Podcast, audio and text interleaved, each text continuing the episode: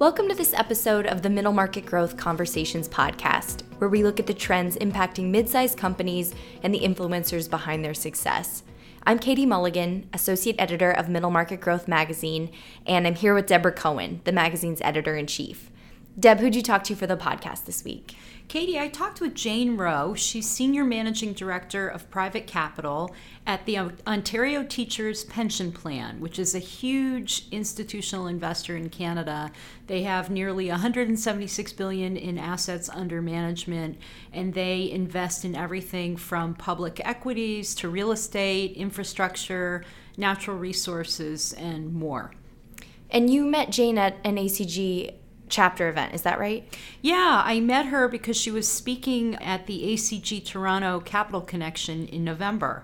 And what struck me most about what she was talking about in her panel discussion was the direct investment that Ontario Teachers does, which is a very different model from what institutional investors do in the US. Ontario Teachers has investments in a lot of well known names, including Serta Bedding, 24 Hour Fitness, uh, Baybridge Seniors Housing, among others. And we talked about this model of direct investment in our interview. And Jane is the first limited partner that we've had on the podcast. So this is an exciting new perspective yes. to have on the show. So let's hear what Jane has to say. Here is Deb speaking with Jane Rowe. Jane Rowe, thank you so much for joining us on this Middle Market Growth Conversations podcast.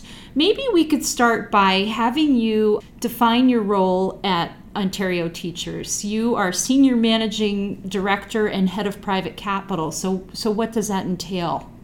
Sure. So, as we think about that at Ontario Teachers, I oversee what most people typically think of as the private equity portfolio. And for us here at Teachers, that's as at December 2016, that was about $26.6 billion of private equity assets. Wow. And when we think of that at teachers, that generally falls into what we call one of three categories. And so category number one, which is about seven or seven and a half billion, is really backing private equity funds around the globe. Mm-hmm. And then the other 19 or so billion is really split into two categories. And this 19 billion is direct into private company exposures, so direct investments. Mm-hmm. And they fall in two categories. One, as you would typically think, sort of co underwritten transactions that we do with our private equity GPs and that's the majority of that 19 billion. But the other part that we do uh, is what we call here at Teachers long-term equities, and that's typically for us private investments where we're going to hold, and we go in with the sort of core thought process that we will hold this for a longer period of time, and we'll typically control the company, and mm-hmm. it's a lower risk. If our analysis is correct, it's a lower risk investment for us. Are these typically mid-sized companies or that you're investing in directly and, and taking a, a control position in? Sure, sure. All of our companies, I think, would be what most people would describe as typically being mid-market size transactions. Our check size is typically somewhere between sort of 150 to, to maybe five or 600 million dollars. And today we have ownership positions, both minority and, and majority, in almost 60 companies. Talk about are there any specific sectors that uh, you tend to, to gravitate toward, or are you sector agnostic? No, we, we tend to be believers that you know, to make good investment decisions, you have to have a good appreciation of the sectors against which your companies operate in. We also think it's important to have a good appreciation of the geography for the, where your companies operate. So we actually have offices here in Toronto, London, and in Hong Kong, and our investment teams are for private capital are located in all three of our offices. We have a pretty big team here of mm-hmm. about in total about 78, 75 or 78 folks around the globe that just do private capital. And then as we think about sectors, we really have six core sectors that the direct investing team is divided into.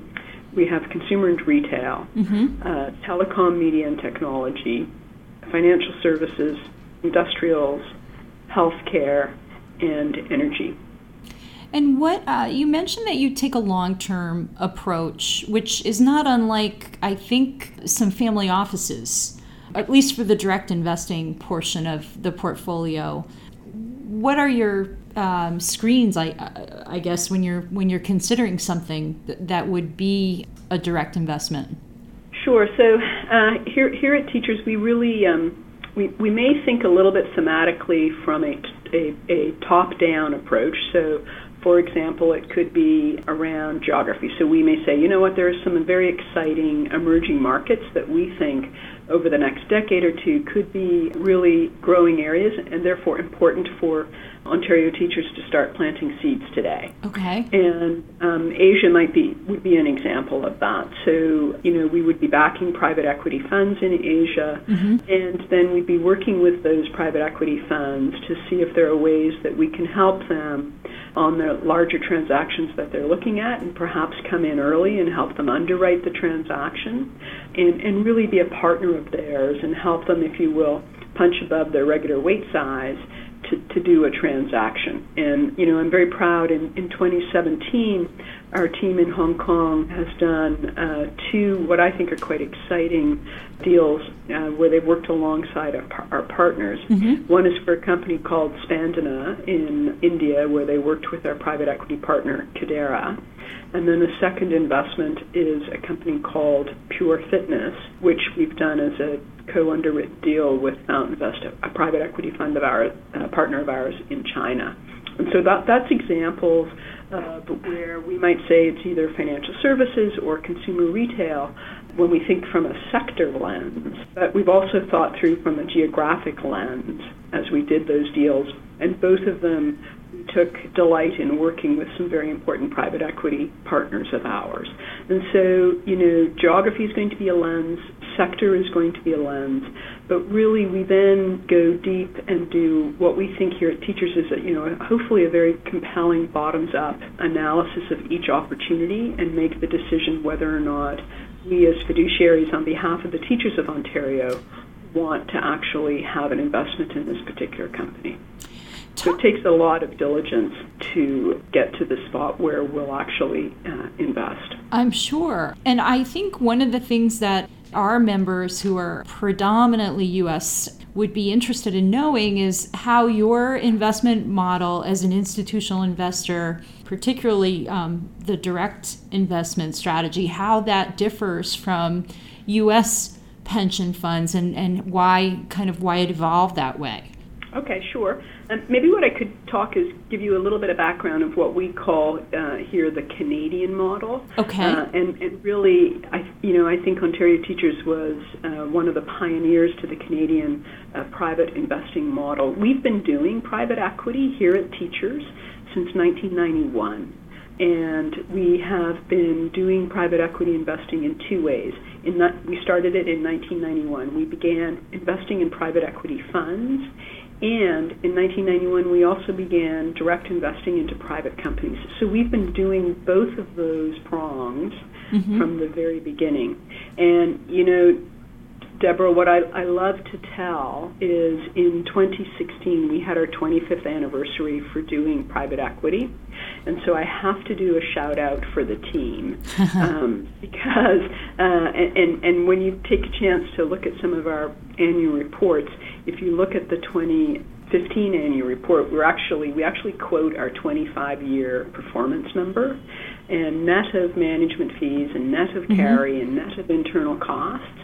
The team here for teachers generated 20.2% wow. returns to the pension plan from 1991 to today, or sorry, to, to, to the end of our 25th year, which, you know, I'm, I'm just hugely proud of what the team's That's accomplished amazing. there. That's really great.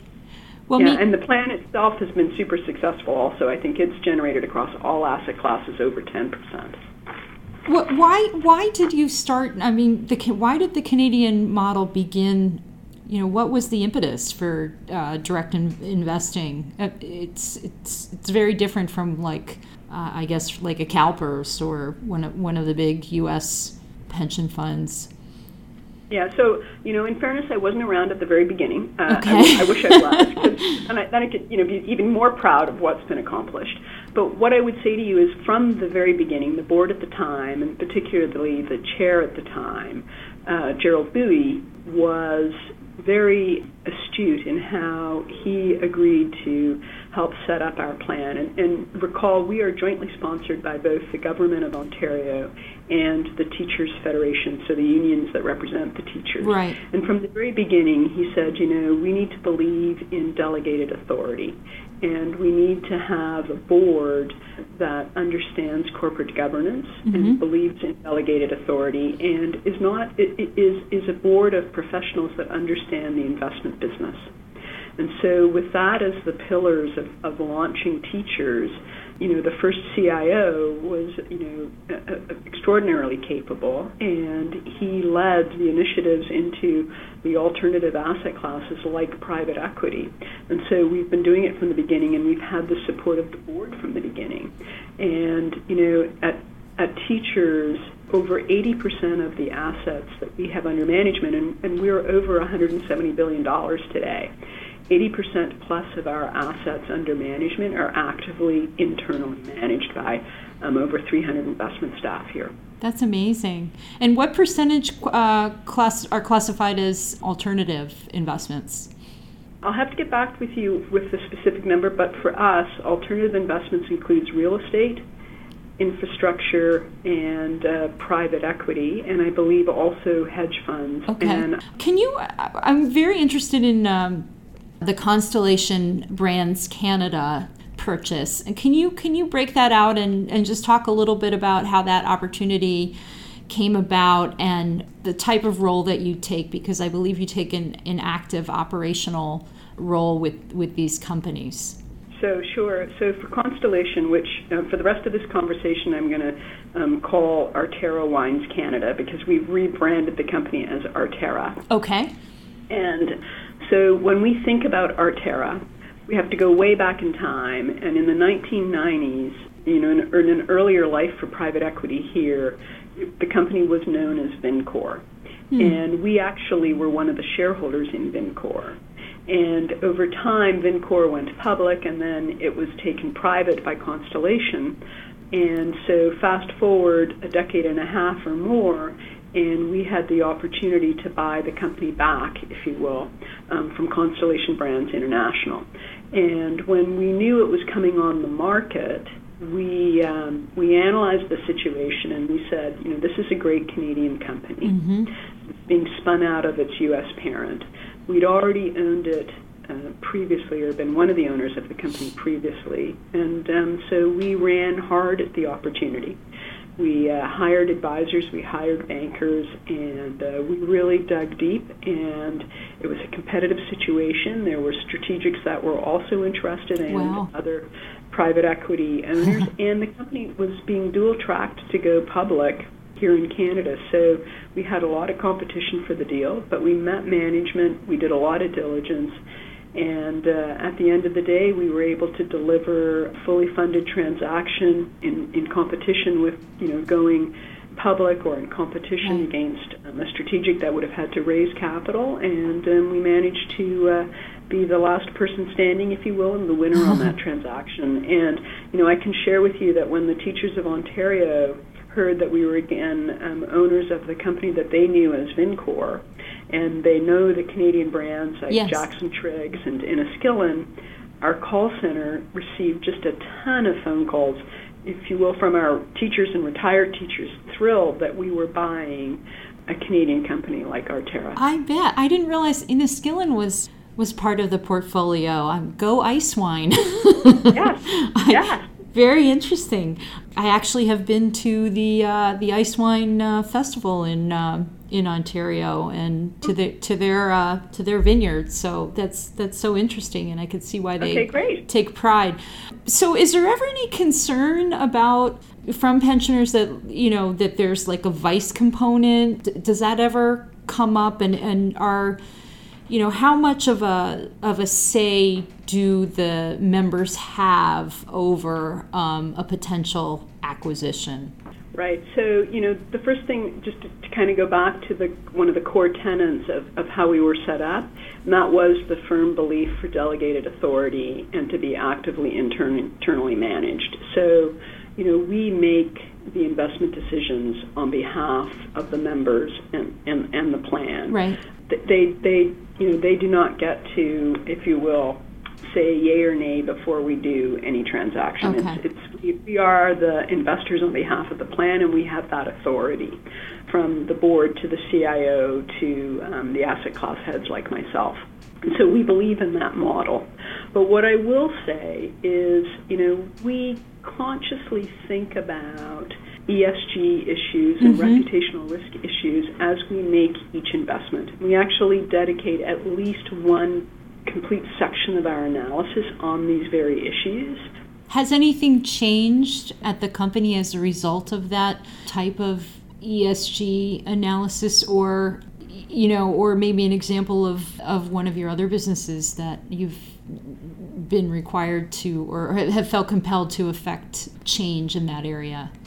You know, I, I, I wouldn't say that, that we feel compelled to affect change. What we feel is that it's very important to make sure that we all have a heightened consciousness okay. on issues. And, you know, and we always want to do our best to make sure that the teachers of Ontario are going to be proud of the investments that we make on their behalf. You know, th- these are not shares that we can quickly sell right. in, in a public market. Right. These are private companies you know, they have many employees, and, and we want to make sure that the, the companies and their stakeholders are going to be proud of us as owners, and we want to make sure that our members are going to be proud of us as owners on their behalf. And so it's it's a very delicate balance, and we you know we, we, we work on that every day.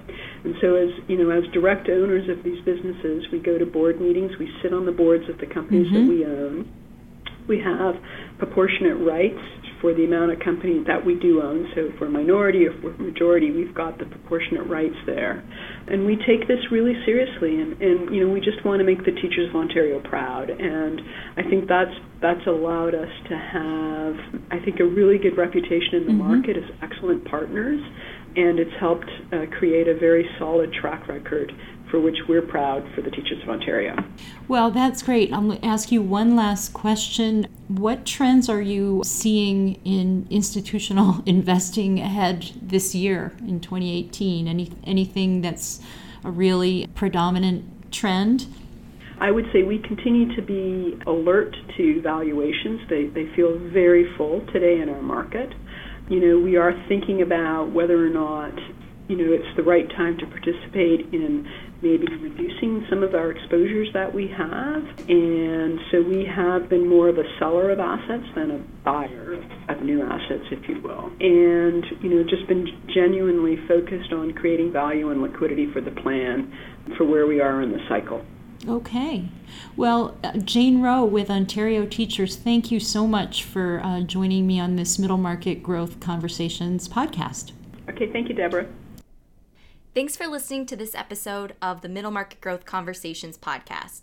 Subscribe to the show in the iTunes Store where you can listen to past episodes and hear the next episode in two weeks.